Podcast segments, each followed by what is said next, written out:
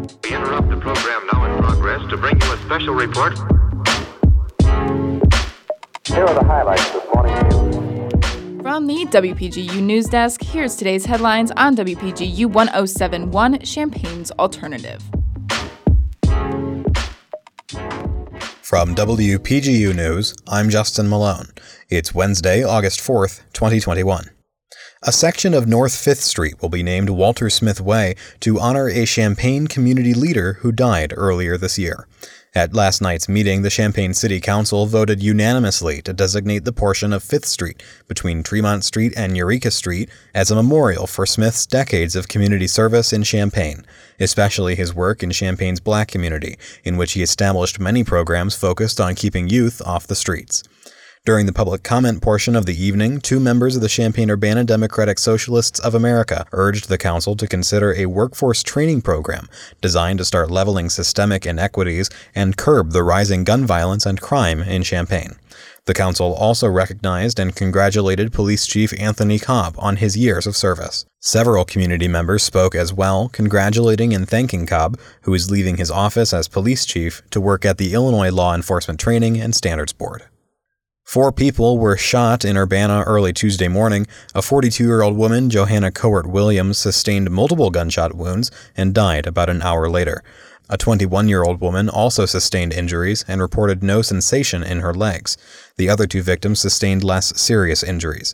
There were over 60 bullet holes found at the scene, and investigators say this is likely linked to other recent shootings in the CU area. Anyone with information is encouraged to contact Champaign County Crime Stoppers at 217 373 TIPS. New York will become the first major U.S. city to require proof of vaccination to enter spaces such as indoor dining, gyms, and indoor entertainment. With enforcement beginning September 13th, the new policy requires proof of at least one dose of the COVID 19 vaccine. The policy for those unable to get vaccinated, such as young children, is still under consideration. This comes as cases continue to rise across the country due to the highly contagious Delta variant. Yesterday, Illinois reported 2,682 new cases, an increase from the day before.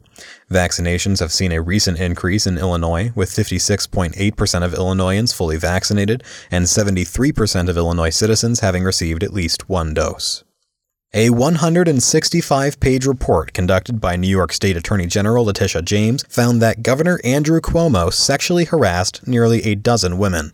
Among the accusers are Cuomo's former executive assistant, Charlotte Bennett, former aide, Ana Liss, and two current aides, Alyssa McGrath, and one person who does not wish to be identified. Eleven women in total have accused Cuomo of unwanted advances and sexual harassment, nine of them current or former state employees. The four month long investigation included interviewing the governor's accusers and top aides, collecting text messages and email records, and eventually questioning Cuomo under oath for around 11 hours, an interrogation that took place last month. 179 witnesses were reportedly interviewed, with thousands of documents collected to verify any claims. Cuomo is currently facing calls for resignation from fellow Democrats, including President Biden, as threats of impeachment loom. On day 11 of the Olympics, the United States still leads the competition with the most medals, though China leads with the most gold. In the men's 400 race, both American Rai Benjamin and Norwegian Karsten Warholm broke the previous world record set by Warholm in July, but at less than half a second faster, Warholm took gold and the new world record of 45.94 seconds. U.S. men's basketball won against Spain, led by Kevin Durant, who scored 29 points in 31 minutes. Team USA will play Australia in the semifinals tonight at 11:15 p.m. Simone Biles competed in beam and won a bronze medal, and after beating Germany yesterday 2 0, U.S. women's beach volleyball moves on to the semifinals against Switzerland tonight at 7 p.m.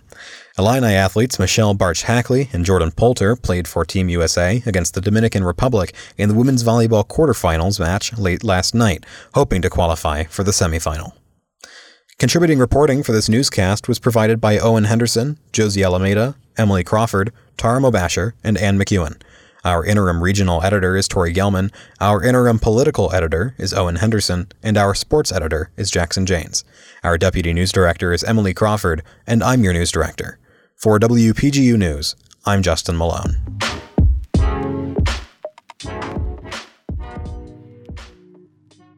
This newscast was brought to you in part by the Illinois Rural Health Association. The Illinois Rural Health Association invites all rural healthcare administrators, clinicians, and grad students to the 32nd Annual Educational Conference. This in person event, featuring over 20 educational sessions geared toward rural practice, runs August 11th through 12th at the I Hotel in Champaign. Registration and a full conference brochure can be found at www.ilruralhealth.org.